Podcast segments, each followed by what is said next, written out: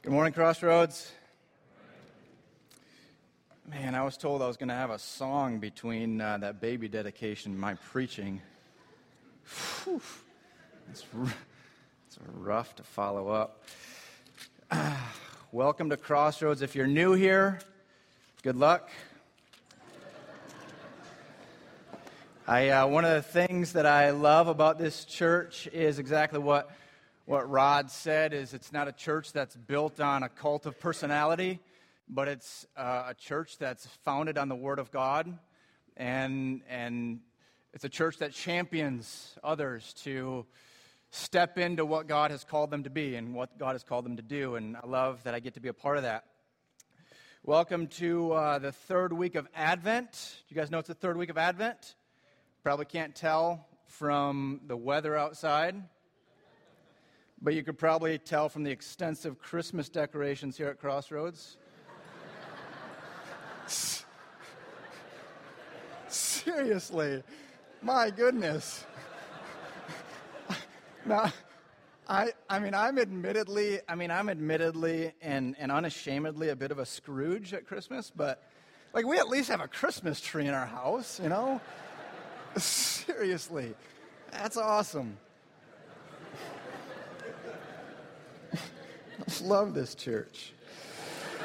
if you've been with us for a little while, we've been journeying through the book of Luke.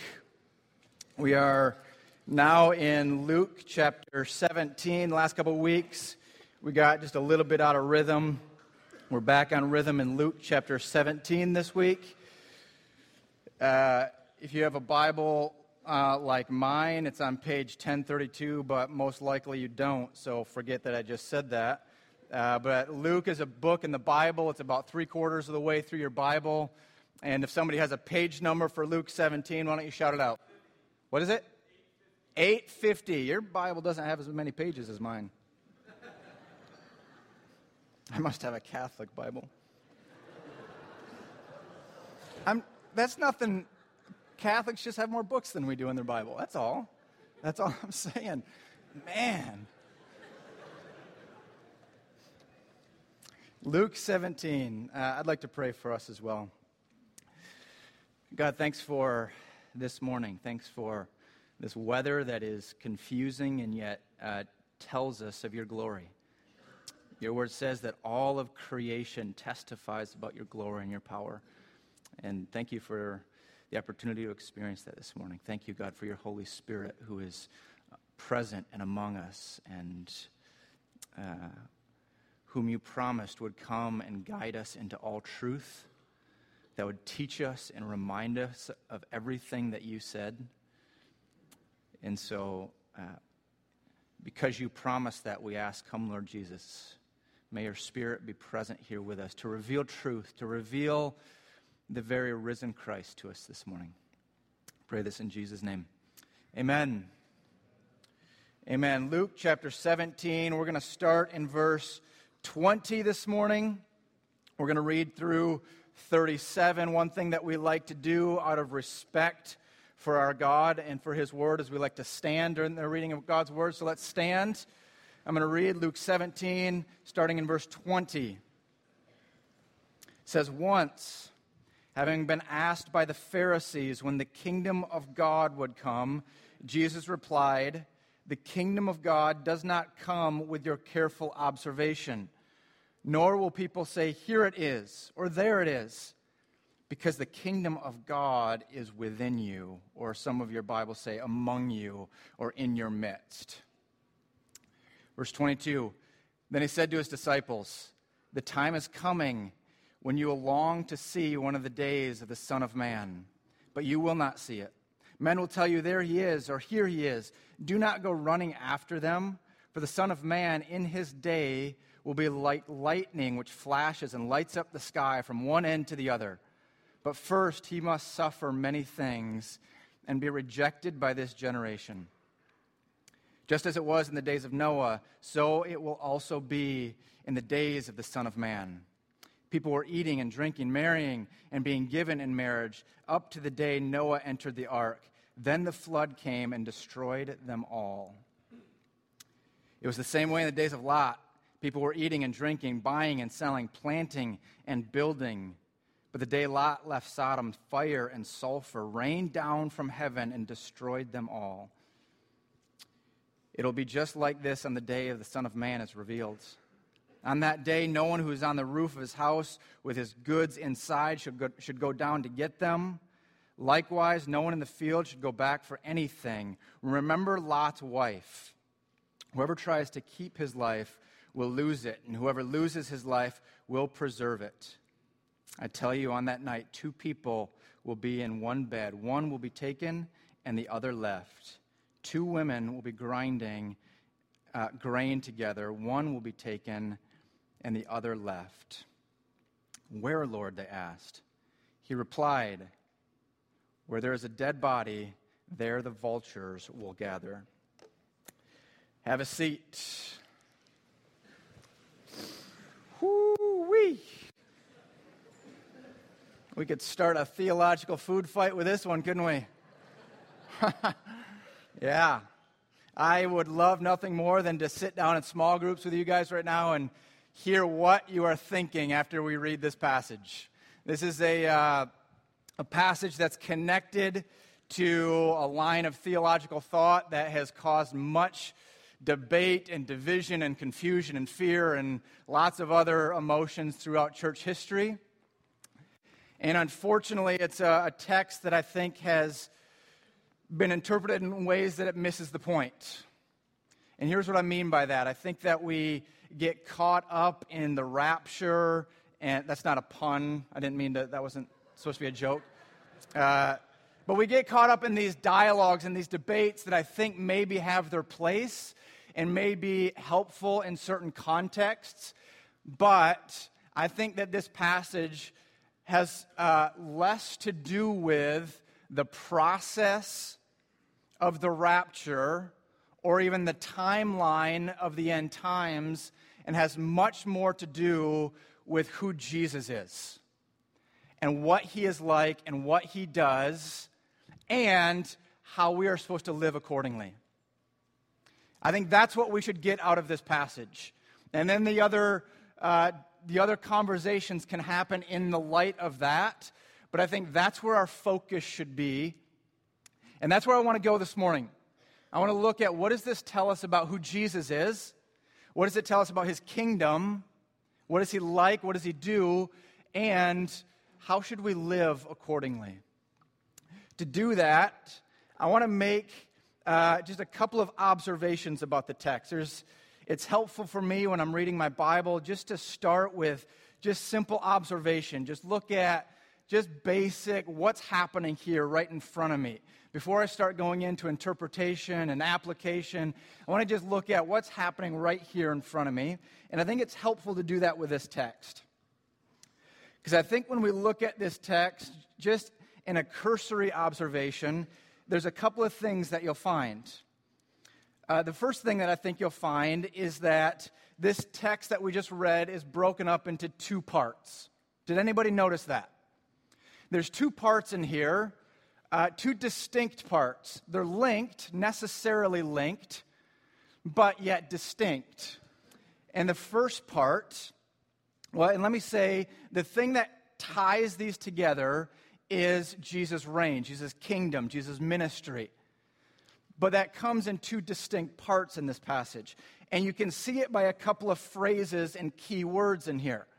So if you look, for instance, verse 20 and 21, which I think is the first part of the text that we just read, you'll see, number one, that Jesus is talking to whom?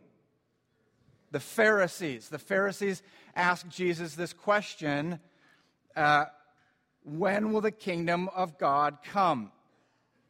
So the audience is the Pharisees, and what's the subject matter? Kingdom of God.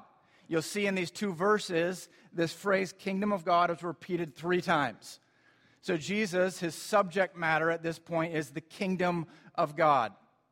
Now, if you notice in verse 22, the audience changes. Who's Jesus talking to in verse 22? his disciples. I should key us in that there's a little bit different angle going on here. And if you noticed, in verse 22, the subject matter changes. Notice that the kingdom of God is not repeated again after verse 21. Instead, what is the subject matter in verse 22? The days of the Son of Man. Did you guys notice that? So, I think what's happening here is there's a subject that's, well, there's, there's, there's a, a, a thing that Jesus is talking about that's linked, and yet he talks about it in two distinct realities. It's what we call uh, often in our, in our Christian circles the, the already but not yet kingdom. Have you guys heard that phrase?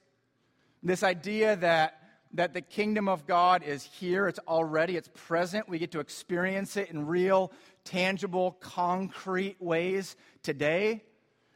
But there's also a kingdom that is yet to come. There's an ultimate revealing and manifestation of Jesus that we call the, the, the, the return of Christ, the, the end times, the second coming.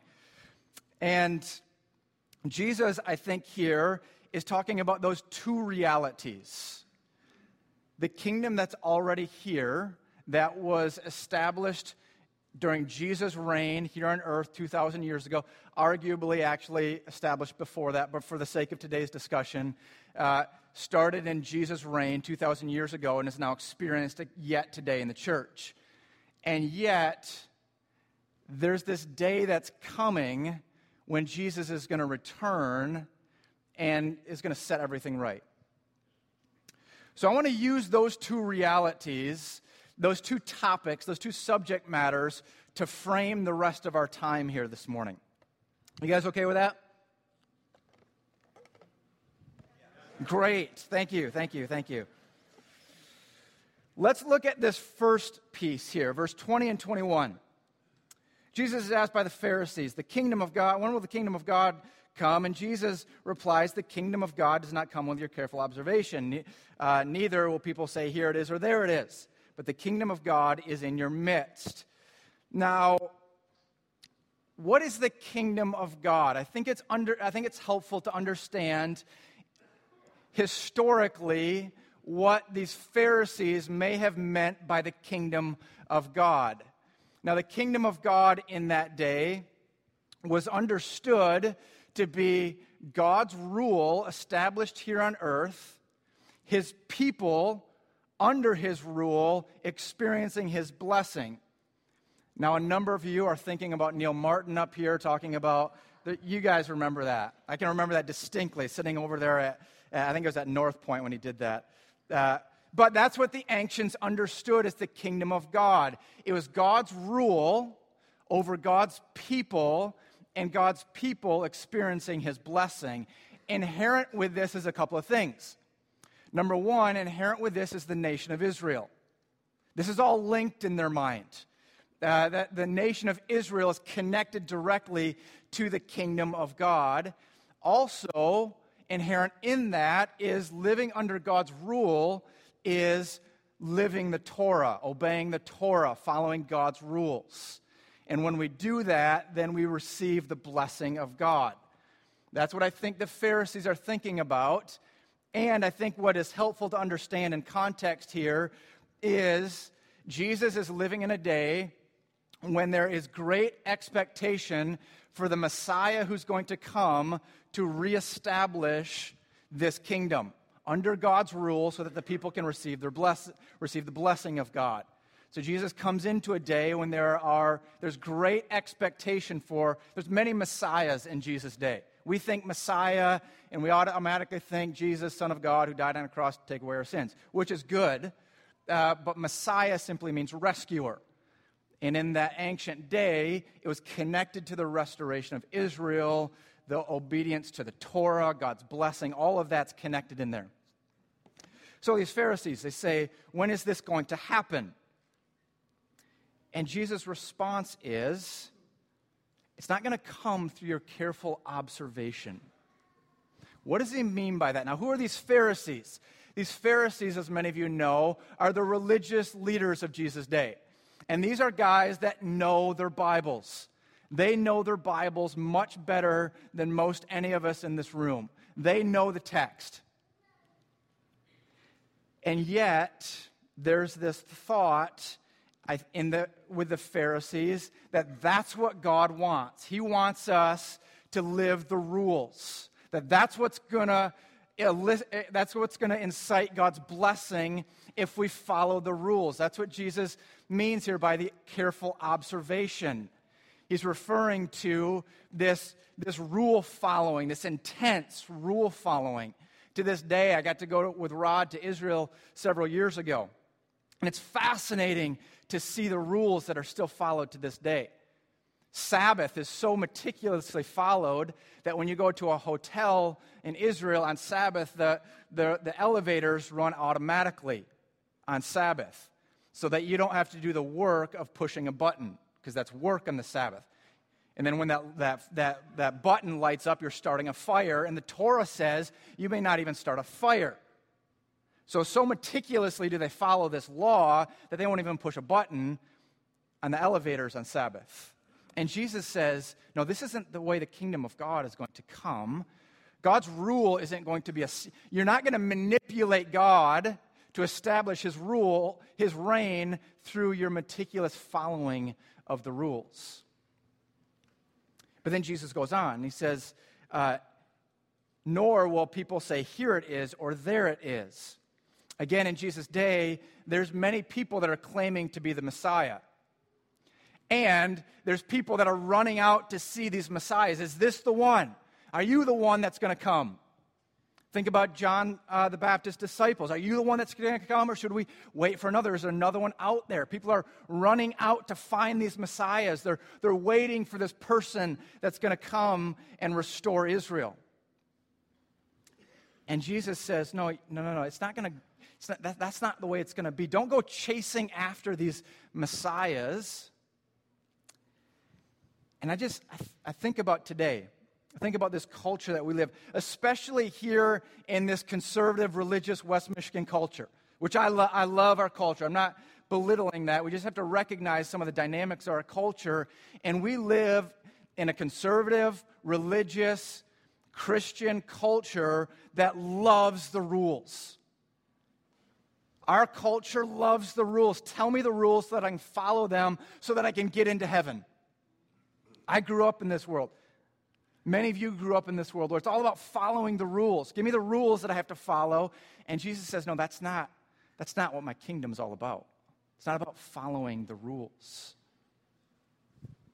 I wonder how many people are here this morning, uh, and I find myself falling into this camp, wringing uh, my hands together, wondering if I'm following the rules, or if, if God's pleased with me, if I, um, for following, if I've broken a rule that God's upset with, and living under this fear of a God who's going to be upset if I break the rules. Or maybe how many are here that are given to chasing after the latest Messiah? And maybe that takes different forms. Maybe right now in this political season that we're in, there's some of you that are really wanting this certain politician because he's going to be the savior of America as if America is God's chosen people, right? Like that's what we're, man, I hope this one, I'll tell you, none of the political, none of the politicians right now are the Messiah. Don't go running after that. One of them might be the Antichrist, but that. That's a different. I'm. We should cut that out of the tape. I don't. I don't know if that should be in there. But don't we see this in our culture right now, especially in this political season, where people are thinking, oh man, if this guy gets into office, what's going to happen? Or if this woman, maybe she's going to turn things around. Or it's like we're, hope, we're putting our hope in this Messiah. And uh, friends, the kingdom of God is not in the Oval Office of the White House. Jesus says, don't go chasing after that. Or maybe it's not political. Maybe for some of us in this room, it's the latest spiritual high. Maybe it's the latest revival meeting. Maybe it's the latest prayer gathering or the latest conference. And I'm not, I'm not, I, listen, we've been praying for revival for 10 years. Fervently, we've been praying for revival in our ministry. And we'll continue to. But I see a lot of people running after these re- revival meetings and these these, these conferences and these seminars and this great preacher, and I got to get this guy on my podcast because he's this, you know, it's just like Jesus is saying, no, that's, that's not it. That's not the kingdom of God. Jesus says the kingdom of God is in your midst, it's right here. He's, and, and, and specifically, what does Jesus mean by that? He's talking to these religious leaders who are so good at following the rules, and maybe some others that are chasing after messiahs. And Jesus is saying, Open your eyes. I'm here. The kingdom of God is in your midst, it's right in front of you. I'm here. I've come to bring the kingdom of God. And this idea of the kingdom of God, it, it appears over 30 times in Luke's gospel. And, and every time that Jesus refers to the kingdom of God, we get a different glimpse of what the kingdom of God is and what Jesus meant by the kingdom of God. And, and there's, a, there's, a, there's, a lot of thi- there's a lot of components to this, but there's a couple of things, themes that run throughout this idea of the kingdom of God in Jesus' mind and his ministry. And it is always connected to shalom coming into the midst of chaos. It's always connected to shalom coming to chaos. The kingdom of God in Jesus in Jesus' world and Jesus' ministry is often connected to the poor being blessed. It's connected to the sick being healed. It's connected to the demons being cast out. It's connected to the dead rising. It's connected to shalom coming into the midst of chaos. And Jesus is saying, This is what the kingdom of God is all about. It's not about these big events, it's not about the big conference. I think it's compelling that just before this, if you remember, I think it was two weeks ago, uh, we preached on the 10 lepers. As it, and it's as if Jesus is saying, This is the kingdom of God. This is the kingdom of God. It's not, don't go out looking for your big political Messiah. Don't go chasing after the latest spiritual high.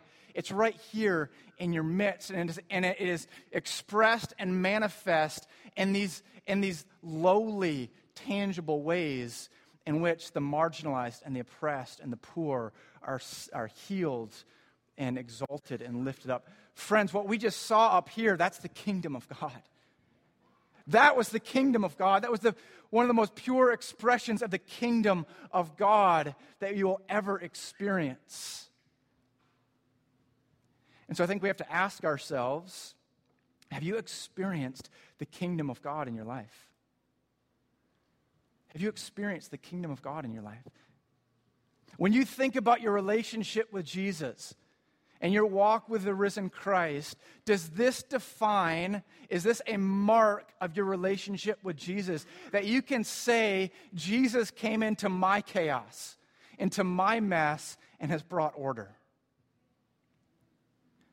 Or do we find ourselves with the religious rulers, the Pharisees, just trying to follow the rules so that God can be pleased with me. And when you live that kind of life, what it does is it just produces more chaos and more tension and more anxiety.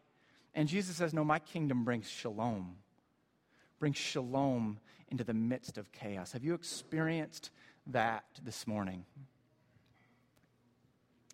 I think with that also, we have to ask ourselves as ambassadors of Christ, as Paul says, as representatives of Christ, do we bring the kingdom of God with us? Do people experience the kingdom of God when they interact with us? Am I bringing the kingdom of God into my neighborhood?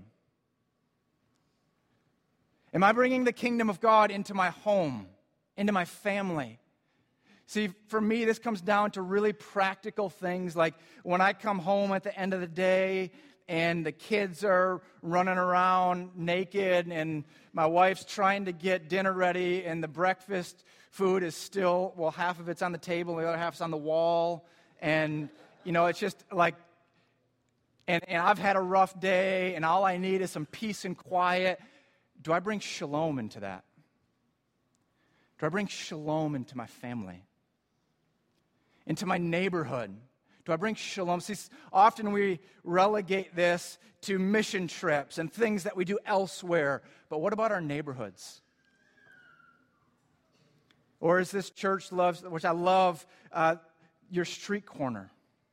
Are you bringing shalom to your street corner? Because Jesus says, This is the kingdom of God. This is the kingdom I came to establish. Is, is shalom in the midst of chaos. When people interact with you, do they experience the kingdom of God? It's the, the, the kingdom that is present here. It's already, it's in our midst. We don't need to go out looking for it, it's right here in our midst. But then Jesus doesn't stop there. Again, in verse 23, his audience shifts and his subject matter shifts. And now the kingdom of God becomes the days of the Son of Man. And what does Jesus mean by the days of the Son of Man? Well, a couple of things that I think are helpful for me to make sense out of this passage is uh, first of all, the Son of Man, it's one of the most common ways, the most frequent ways that Jesus refers to himself is the Son of Man. Now, what in the world does Jesus mean by the Son of Man? Couldn't it's confusing in my mind. Wouldn't if Jesus came to let us know that he is God, that he's divine, why would he say the Son of Man? That's confusing to me. Is it, why doesn't he just say that I, I have divine authority? I am the Son of God. I'm, I'm, the, the, I'm the, the God man. Why doesn't he say that? Well, he does say that. He says that by saying, I am the Son of Man. What do I mean by that? Well, scholars will uh, mostly agree that in referring to himself as the Son of Man, he's making a direct reference to Daniel chapter 7. Now, if you're familiar with Daniel chapter 7, it's this, uh, this vision that Daniel has, and it's, uh, it's apocalyptic in nature, meaning it's, it's very symbolic, it's very larger than life, and it is, it's uh, apocalyptic means it really refers to the end of all things, the end of time, and what's going to happen in the end of time. And this is the, the nature of what's happening in, in Daniel chapter 7. And if you read that, there's these four creatures that are creating all this chaos on the earth. And then the Ancient of Days is there. And then there's this figure that approaches the Ancient of Days, God, Yahweh.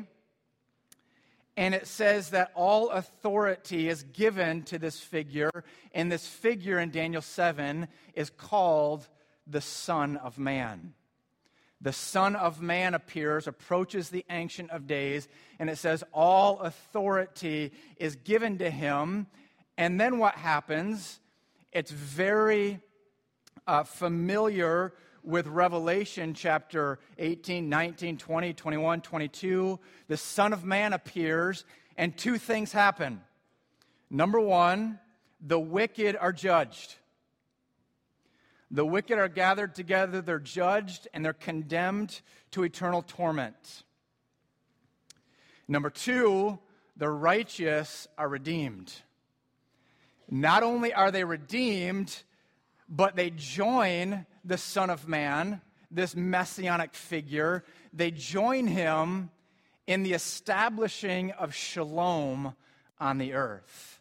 There's a partnership that happens with the righteous, the redeemed, and the Son of Man and the bringing of shalom to creation. Does that make sense? You'll find this also in the book of Revelation. This is what happens in the end. So Jesus says in verse 22 The time is coming when you will long to see the days of the Son of Man.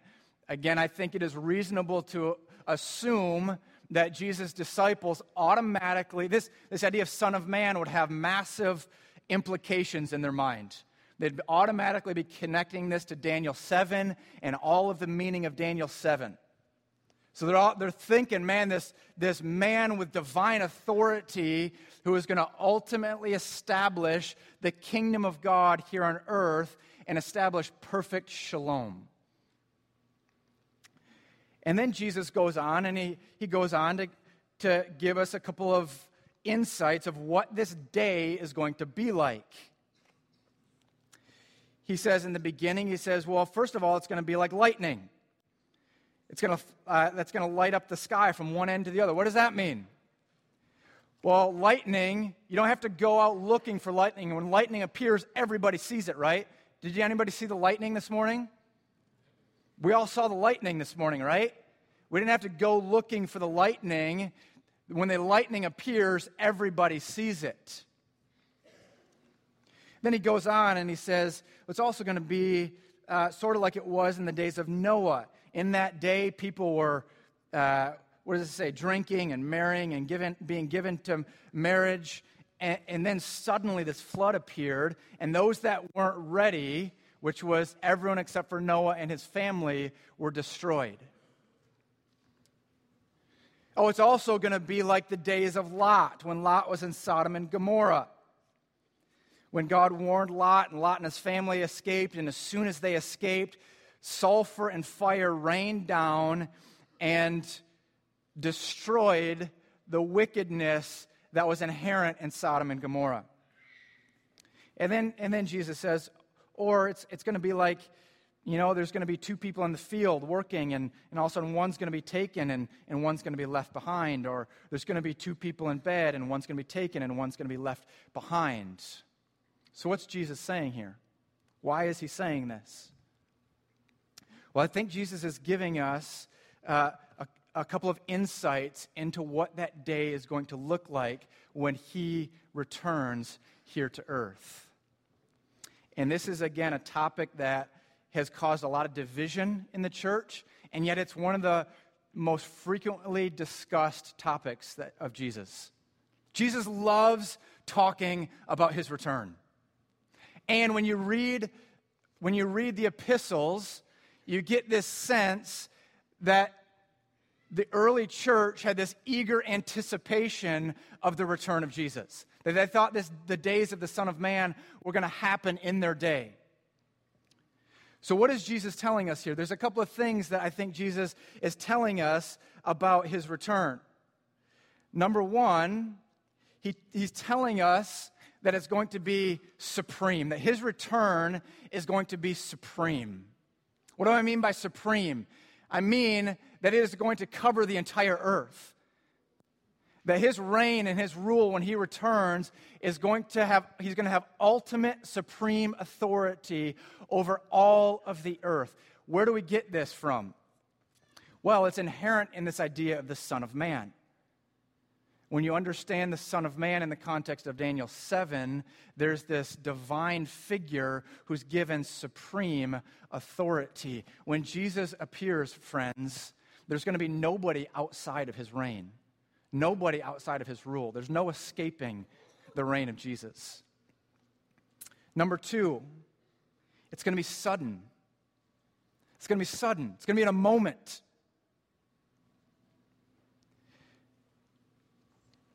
Jesus says here, it's going to be like in the days of Noah when people are drinking and marrying. There, people are going to go on business as usual, thinking that everything's going to be okay. And yet, in a moment, that day is going to come and it's going to be over. And I just, man, I just, I look around, I, I look around at the church today, and I love the church. I'm not one of these guys that poo poos the church. I love the church.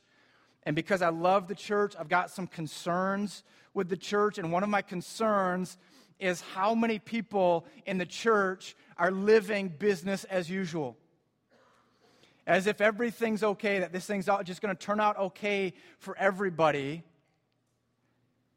And there's no, there's no fervency, there's no urgency. And Jesus says that, that, that's how it was in the days of Noah. People thought that everything was going to be okay, and they didn't understand that the judgment of God was upon them. It was going to come in a moment. And because people weren't ready, only a few were saved. It's going to be uh, sudden. It's also going to be a day of judgment. I know we don't like to talk about this in the church, but friends, Jesus is abundantly clear. Abundantly clear that his return will be a day of judgment. That there will be some, as Jesus says in Matthew chapter 25, that are like the goats that will go to his left and suffer eternal torment. And there are some that will be like sheep and go to his right and enjoy the shalom of the kingdom of God for eternity. It will be a day of eternal judgment. And friends, this day will turn out really good for some of us, and it will turn out really bad for some of us. And I know we don't like to talk about that this, these days. We like to think that everybody's going to make it somehow. But, friends, it's just not in the Bible. It's just not in the Bible. It is abundantly clear that the, the return of Jesus will be a day of judgment. So severe will it be that it says in the book of Revelation that the kings of the earth who oppose Jesus will flee to the mountains and try to hide themselves under the rocks, saying, Who will save us from this day? For the great day of judgment has come.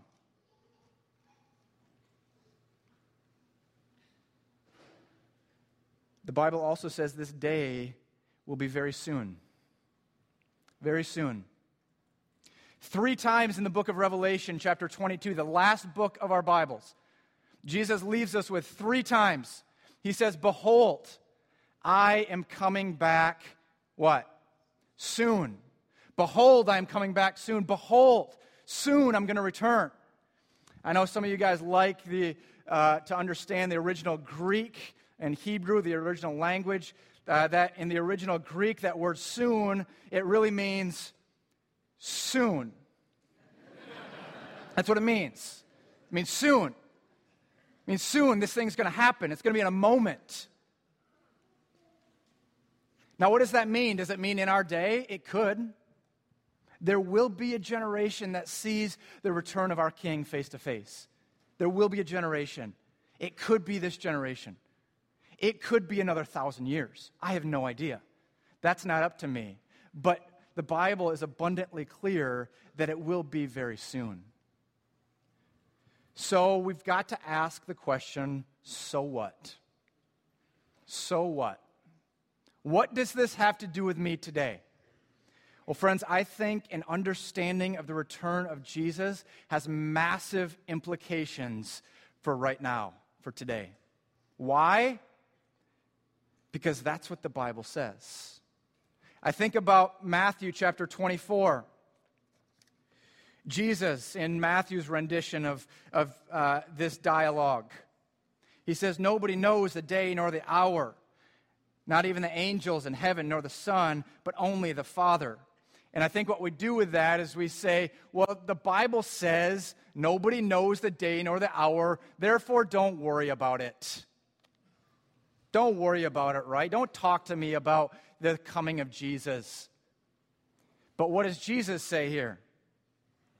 It says, Nobody knows the day nor the hour, verse 42 in Matthew 24. Therefore, keep watch, be ready.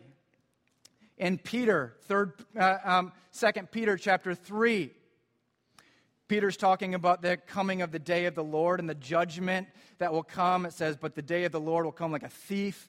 The heavens will disappear with a roar. The elements will be destroyed by fire. The earth and everything in it will be laid bare. And then Peter goes on in 1 Peter 3:11 and he says this, since everything will be destroyed in this way, what type of people ought you to be? Or what type of lives ought you to live, but lives of holiness and godliness. See, Jesus says the exact opposite of what we often do with these kind of texts, where we put our fingers in our ears and say, Don't talk to me about that. It's all going to turn out. Don't worry about it. Jesus is saying, Be ready. Get ready. Get ready because it's coming. This day is coming very soon. What does it mean to get ready? Well, what it doesn't mean is to live like the Pharisees and live with careful observation of the law, try to follow all of the rules. Get ready doesn't mean go run after all the greatest spiritual highs. What does get ready mean? I think it means daily faithfulness. that you live daily faithful and obedient to the call of God in your life. That you recognize that today I've got a purpose in this life. That today I've got a calling to bring the kingdom of God into the world around me. That today I'm called to be holy and set apart. Friends, the world does not need more powerless, weak clones of itself. Do not buy into that lie.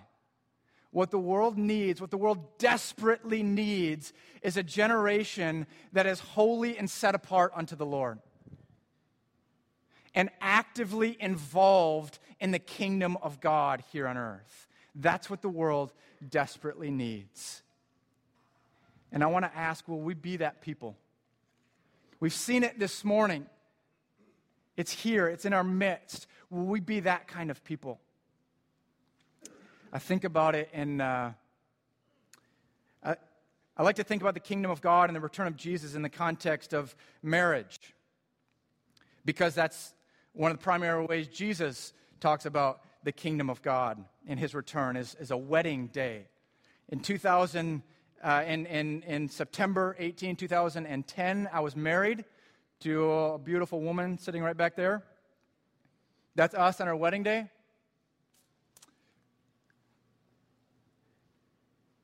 And here's the thing about weddings is we got engaged in I don't know when did we get engaged? July, I think. I was told, okay, let me say this. Man, this will help you. When we got married, I asked my wife, what dates do I need to remember?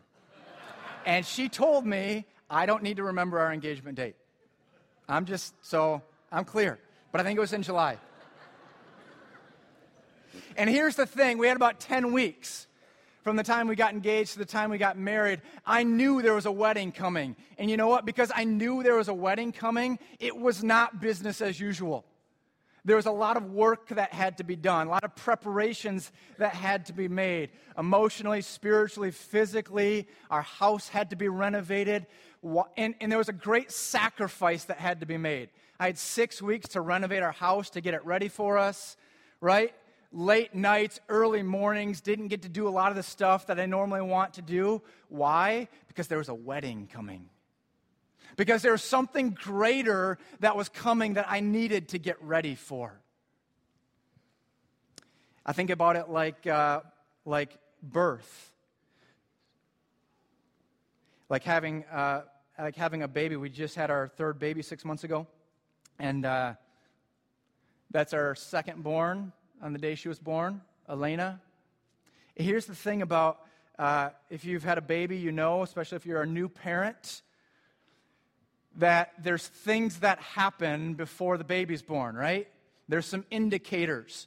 And when those indicators come, there's things you have to do to get ready, right? There's preparation that is necessary. We understand these things and practical realities like this, how much more so with the return of our Christ, of our King, who is going to come and he's going to establish his kingdom, and there's going to be a party. And shalom is going to come, and we're going to join him in that. That kingdom of God is going to come here to earth, and we get to partner with the king to bring shalom here to earth. Will we be the kind of people that are living lives of godliness and holiness in preparation to see our King. Let's pray.